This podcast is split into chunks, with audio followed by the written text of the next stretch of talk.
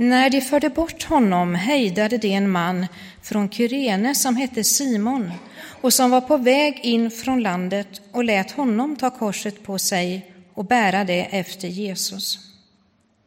En stor folkmassa följde med och kvinnor som sörjde och klagade över honom.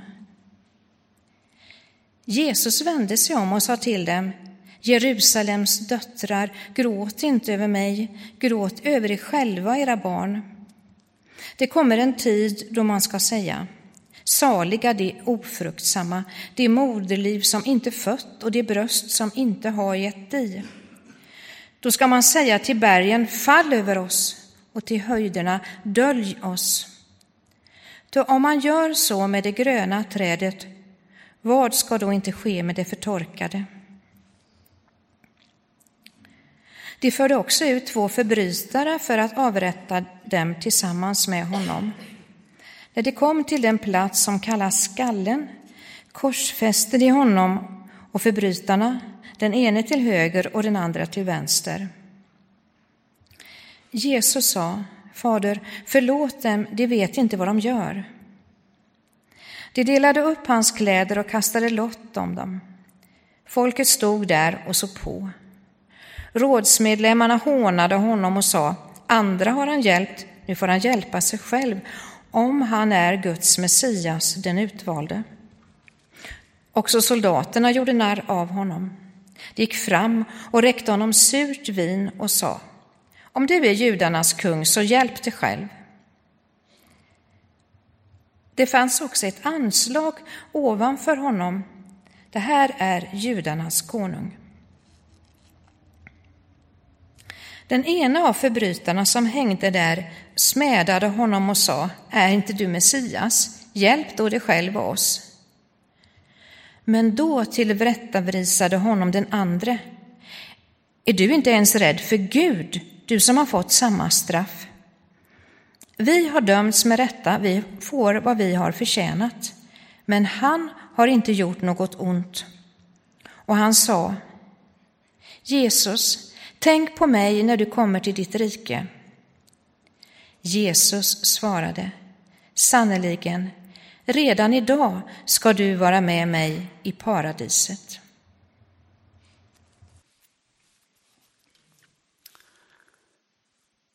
Det är långfredag, kyrkoårets svartaste dag.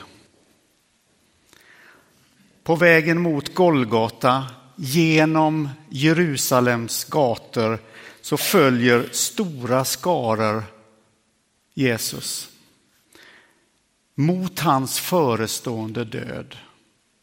Och där är många kvinnor, hörde vi i texten.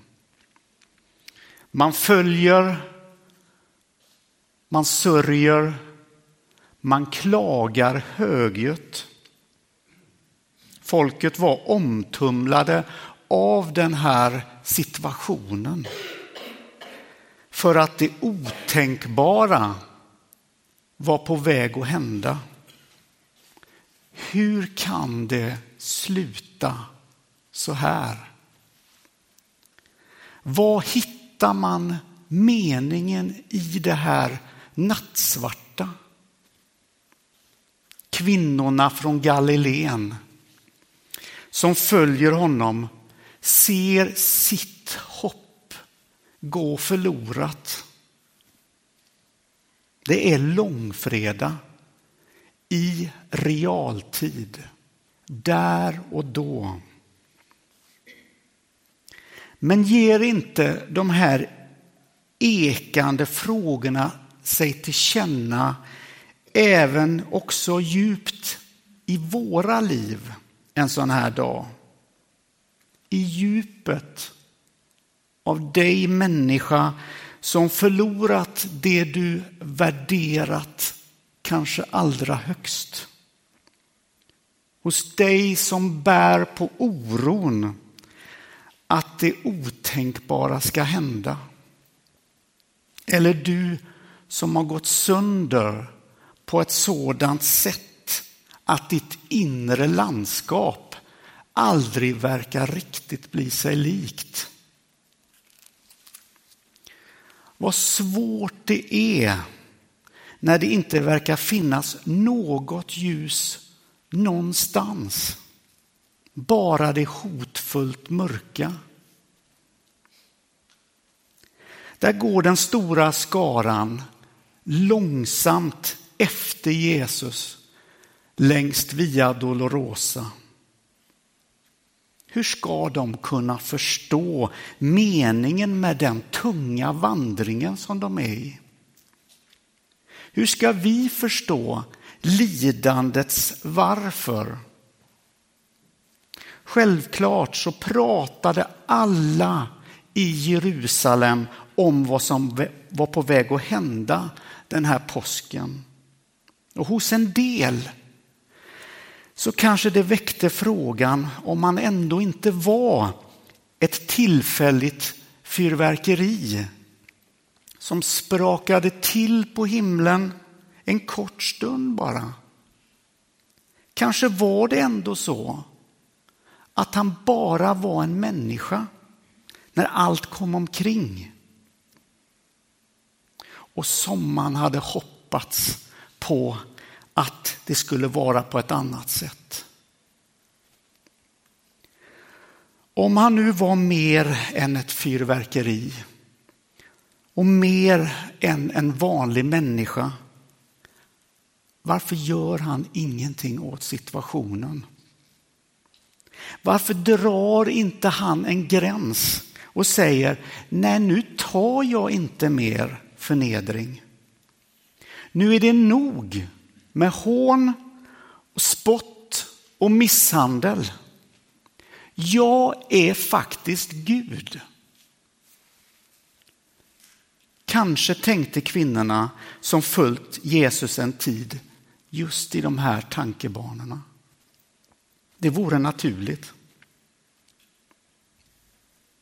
Men vilken religion har en Gud som låter sig förnedras, bespottas och dras iväg blodig genom gatorna som en kriminell för att avrättas. I vilken religion går Gud själv in i spelplanen och ställer sig på det allra lägsta trappsteget för att därifrån ändra orättvisa spelregler. Jesaja skriver i sin profetia om Jesus att han fann sig i lidandet. Han öppnade inte sin mun. Han var som lammet som leds till slakt hörde vi läsas. Visst är det så att Jesus hade ett val. Han hade ju haft sin brottningskamp där i ett senare trädgård med sig själv, med sina motiv. Han hade brottat med, med sin egen själ och bestämt sig för att gå hela vägen till korset. Och i inledningstexten från Filipperbrevet hörde vi orden som egentligen bekräftar det som Jesaja säger i sin profetia. Han avstod från allt och gjorde sig ödmjuk och lydig ända till döden. Så Jesus väljer korsets väg av fri vilja. Han går lidandets allra svartaste väg för att försona den här världen med Gud. Och hans plan, det är att ta med mänskligheten från det nedersta trappsteget och upp ur källarmörkret och ut i ljuset. Det är hans uppdrag. så vänder sig Jesus om till den gråtande skaran av kvinnor och säger Gråt inte över mig. Han visste vad han hade att göra.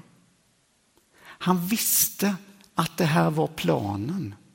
Gråt inte över mig. Gråt över er själva och era barn. Så kommer det. Om man gör så med det gröna trädet, vad ska inte ske med det förtorkade? Jesus talar om sig själv som det gröna trädet. Ett träd med gröna blad som bär frukt. Men idag, på långfredagen, så är det inte mycket av den grönskan från det trädet som märks. Det är egentligen inte mycket grönska alls över Jesus när han blodig och sårad tar sig fram genom de trånga gränderna i Jerusalem. Och så korsfäster man honom mellan två rövare. Som om han vore en förbrytare, en laglös, som han vore en syndare. Det gröna trädet huggs ner och Jesus slutar att andas och världen blir svart. Och långfredagen är alla smärtors dag. Och när vi ser Kristus dö på korset så anar vi att vi inte är ensamma i vårt lidande. Det finns en som har varit längst nere på det nedersta trappsteget och i sin egen erfarenhet vet han vad det innebär att försöka överleva med minimalt ljus.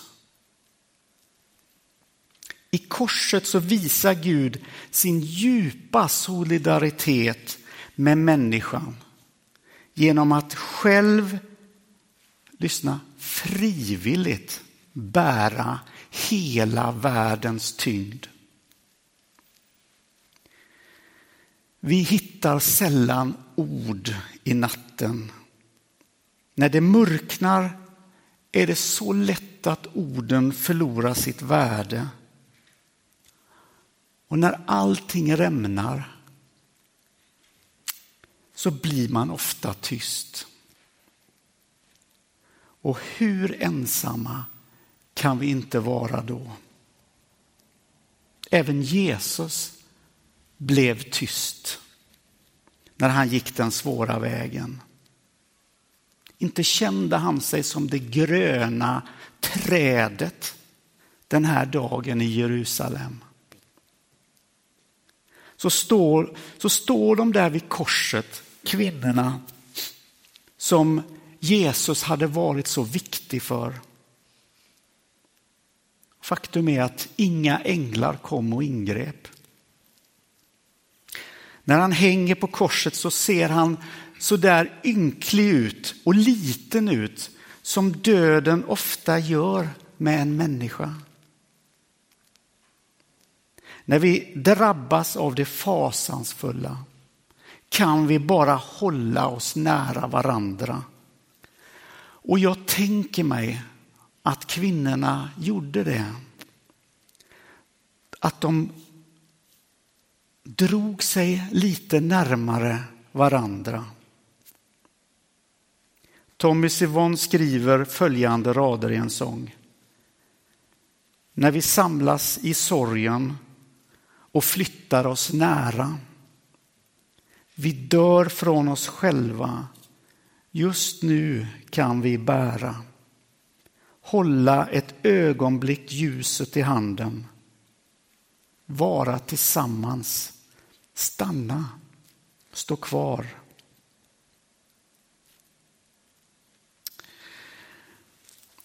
Vi har två stycken korgar med stenar här framme. Alldeles strax kommer du få en möjlighet att komma fram och ta en sten. Och vad den stenens tyngd är laddad med för dig, det vet bara du. Kanske är det de obesvarade frågorna. Kanske är det allt det där som står i vägen. Sorgen. Kanske är det ensamheten. Eller rädslan som aldrig riktigt vill släppa sitt grepp. Eller skulden. Snart kommer du få lämna din sten på kanten av en grav. Och det är dopgraven här framme. Med vetskapet, vetskapen om att Gud bär hela världens tyngd den här långfredagen. Och om han bär hela världens tyngd, då kan han också bära tyngden som du har i din sten när du lägger den här framme idag. Så alldeles strax kommer ni få möjlighet att göra det till orgelmusik. Men vi ska be tillsammans. Gud, möt oss på nedersta trappsteget. Genom din korsdöd är det möjligt. Möt oss Gud med kärleken som du visat genom att för oss ge ditt eget liv för världen. Amen.